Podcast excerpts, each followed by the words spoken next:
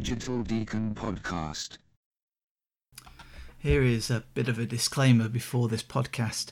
The thoughts that I want to share are a bit sort of random and rambling, possibly. They've not really been properly thought out. I've not created a script in the same way that I normally do. Instead, I just wanted to share some of my thoughts as to what's going and where I'd got to in my thinking about where we are within the church calendar, how we're at the Palm Sunday, and yet I can't seem to get my head around it and where we are now. I think I'm going to leave it the way that it is. I'm not going to edit it. I think it's important that within it is something of the messiness of where I am now and where we all are now. So sit back, have a listen, and hopefully you'll find it helpful, as I know at least I have just been able to get the words out in the first place. There are times when you just want to just go, ah! I think today is one of those times. Today is Palm Sunday, or in Wales, uh, Sul y Blodau. And it's a Sunday where church traditionally remembers Jesus riding into Jerusalem on the back of a donkey. Greeted by crowds of people waving palm branches and throwing their coats in front of Jesus for his ride to walk over. I really wanted to do a reflection on the podcast about Palm Sunday and Jesus' triumphal entry into Jerusalem. But for whatever reason, it just would not come. Who am I kidding? I know why it did not come. I spent the entire week and then last night trying to come up with something new and insightful to say about this particular story, and there was nothing. It resulted in me feeling down and worthless. I began comparing myself to all my friends, on colleagues, and in ministry, and this just made me feel worse. I could see them all over Facebook and Twitter, planning Zoom worship, Facebook watch parties, and other things to share the message of the gospel. I just sat in my study and thought, I'm not doing any of that. Why am I not doing any of that? I'm dyslexic, and the way that it affects me normally is like I'm trying to do something that everyone else is doing and can do easily, but I'm doing it with one eye closed. I can cope and I can do things to make it easier, and ultimately I can get all the same things done. It just seems more work for me and takes a bit longer. Now, though, the effects of the quarantine, it's like I'm doing things with one eye closed and one eye and one arm tied behind my back. And before I can do the things that I need to do, I have to learn how to do them as well. It feels as though everyone else is on the third or fourth lap of this race, and I'm still here trying to tie my shoes with one eye closed and one arm tied behind my back. I could just not bother. But the thing is, this is a relay race as well. And there are people waiting for me to get on with it and get out there and get to where they are in order to pass on the baton. When I start wallowing like this, more often than not, the Holy Spirit comes and gives me a smack on the side of the head and realigns me with where I should be. It's like how in movies or on TV you see somebody whack a machine that's malfunctioning and suddenly it clunks into life. Well, that's me. God has been giving me some percussive maintenance.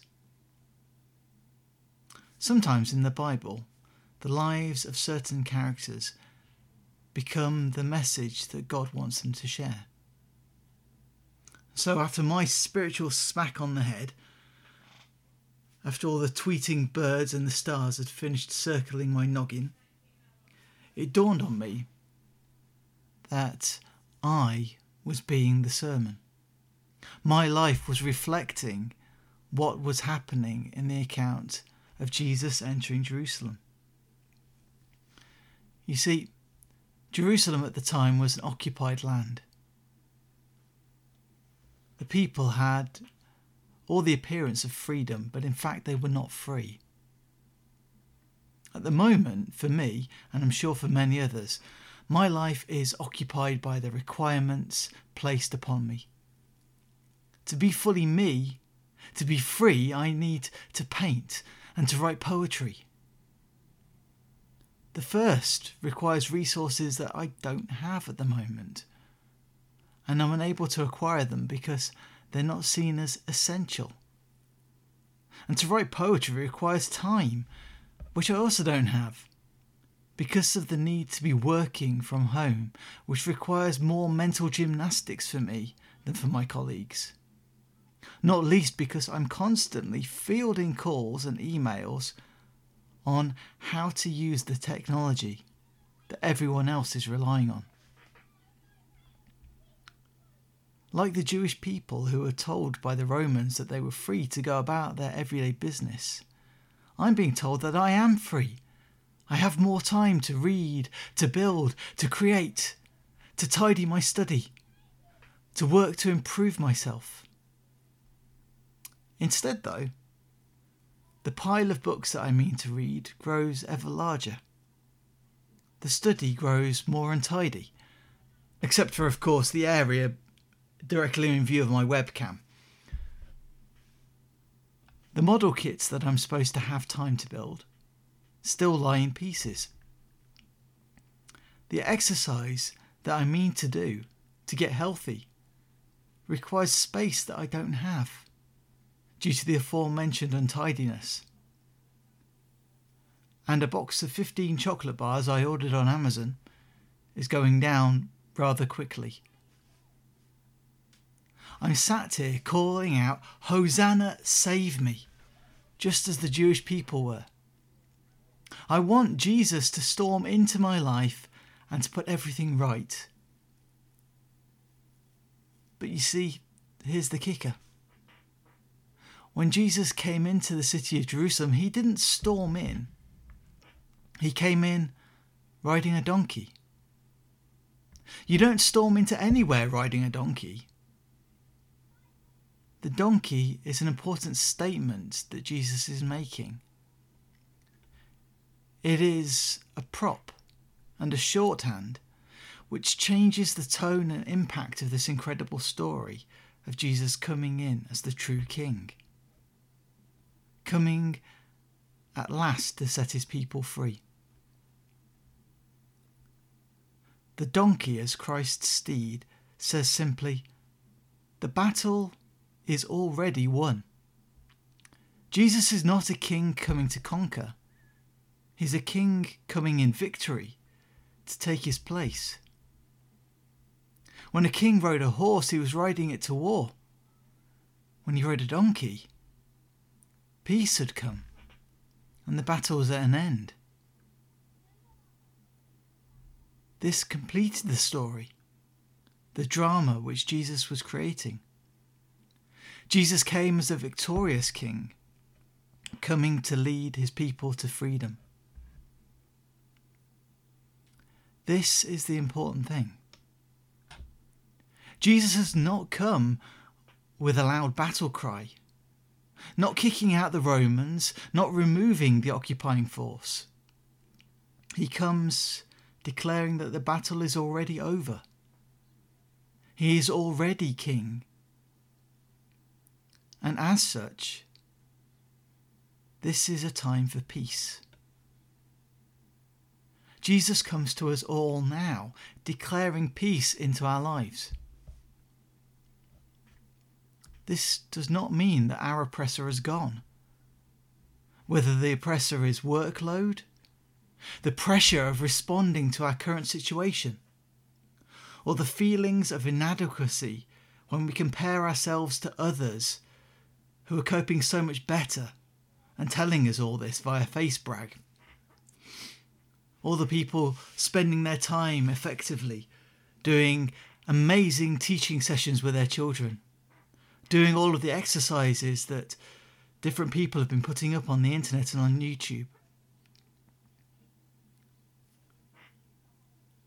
The prophecy that Jesus stepped into on that day, as he stepped into Jerusalem, was from the book of Zechariah. And it's a prophecy for us here and now as well. It said, Rejoice greatly, O daughter of Zion. Shout aloud, O daughter Jerusalem. Lo, your king comes to you. Triumphant and victorious is he, humble and riding a donkey, on a colt, the foal of a donkey. He will cut off the chariot of Ephraim and the war horse from Jerusalem, and the battle bow shall be cut off. And he shall command peace to the nations. His dominion shall be from sea to sea, and from the river to the ends of the earth. When Jesus came through that golden gate into Jerusalem, riding a donkey, he came straight in at the temple steps. He came into the city as a king, but also as a priest. What was happening in this account is very much a collection of par- parallels of meaning. And they should bring parallels between this story and our own lives as well. It was likely that Jesus' parade arrived at a time which ran parallel to a very different parade that was happening around the same time somewhere else in the city. Many now believe that around the same time, Pilate, having made his journey from Caesarea, had arrived in Jerusalem and was parading on the other side of the city with his Roman legion and riding a war horse. Not a donkey, but a war horse. For us at this time, our oppression seems to ramp up a notch. As we flip on the TV or the computer or turn on our mobile phones, things seem to have gotten worse again and again. But Christ enters on a donkey, declaring peace and battles won.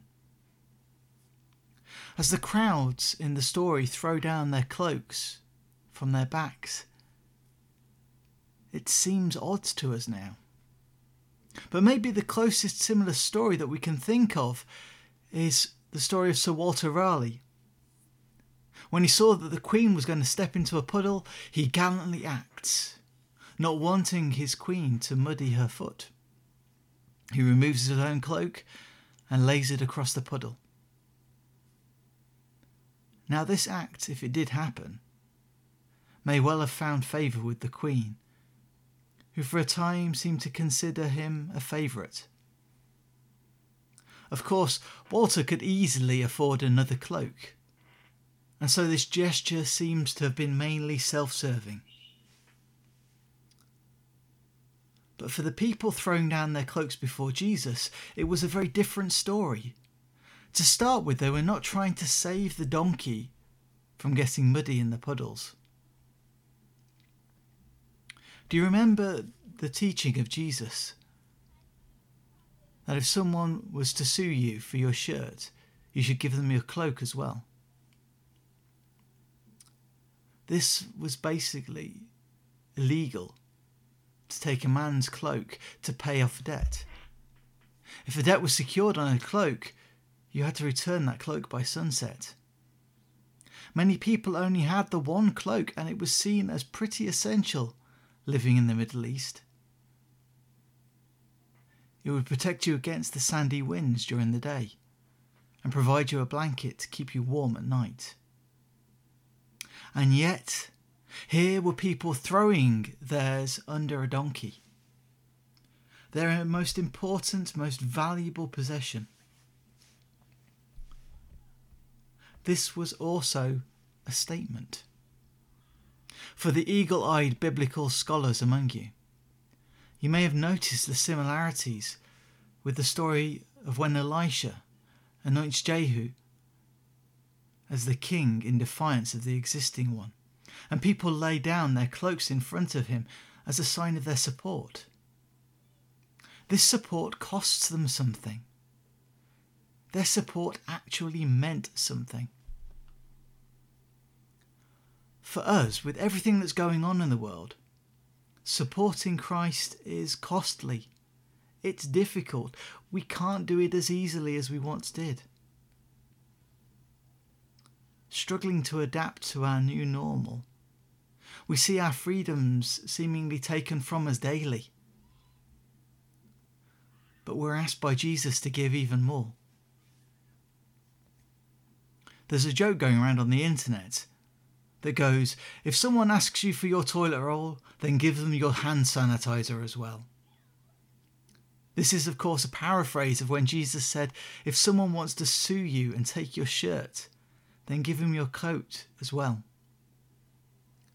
This was Jesus saying that you could shame one who is persecuting you by going far beyond what the law required by us giving more than we need and not taking more than we need, our actions shame others who are caring only for themselves. And it may make them think differently about how they act. We take our cloaks and we cast them before Jesus, and he comes, declaring peace within you. The people who received Jesus into the city cut down palm branches and waved them as banners. This had royal associations. Judas Maccabeus, who 200 years before that had arrived in Jerusalem after having conquered the pagan armies that oppressed Israel. He too was welcomed into the city by a crowd waving palm branches. And he was the start of a royal dynasty which lasted over a hundred years. Indeed, the Herod family had intermarried with the Maccabean family, and the chief priests claimed a similar status. To add to this, the people are all singing out royal chants to welcome Jesus as the Son of David. Hosanna to David's Son, they cry. Blessed is he who comes in God's name. Hosanna in the highest heaven. The people are making a royal ruckus, declaring that the king has come. They didn't just remain silent as they received him. They shouted for joy. They let everybody know what was going on.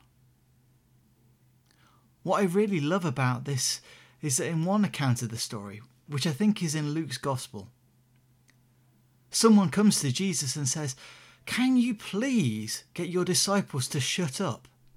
They're making too much noise. And Jesus responds by telling them that if you silence his followers, the very stones will start to shout.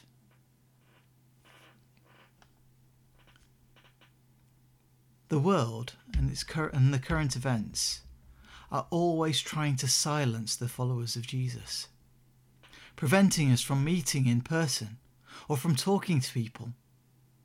But we will not be silenced. The buildings are closed. Fine, we'll go online. Can't go and visit people? No problem.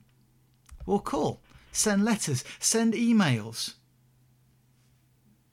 In the midst of occupation, Jesus comes, declares peace and his people receive him with joy. We shout from the internet, we podcast his praises. And even if we get silenced, the stones of our buildings will declare that Jesus comes. Palm Sunday may not be the time for a traditional sermon. For what new thing can be gleaned from this familiar story? But I believe it can serve as an impetus for us to consider as we walk the way of Christ, walk the way of the cross over the next week. How we can use the story which Christ has woven into us, our own testimony, the sermon which each one of us has to preach, to tell others of the wonders of God. When we share our testimony, our story, something special happens. This is why early Methodists would do this on a regular basis. Not always the story of how they'd come to faith, how Christ rode triumphantly into their lives, but how Christ has come to them in the last week and declared peace. I cannot do the same things that everyone else is doing. I can't be them. I can only be me. I help people to understand how to use things like Zoom and Twitter to share their stories when in the past they needed the pulpit to do so. I share the great things that others are doing, not feeling sad that I did not do them, but instead feeling thankful that they did do it and helping others to see what they've done. It may be hard to know what we need to do. It may feel that at times we are failing, but Jesus comes and declares peace. Stories have power. Stories big and small. All of the stories which we could share at the moment about how people are acting to support each other in love and care. These are our stories, and in those stories there is the thread of Jesus running through them. These stories have the power to change our lives, to overturn temple tables, to free and to restore, and to declare aloud that Christ has come.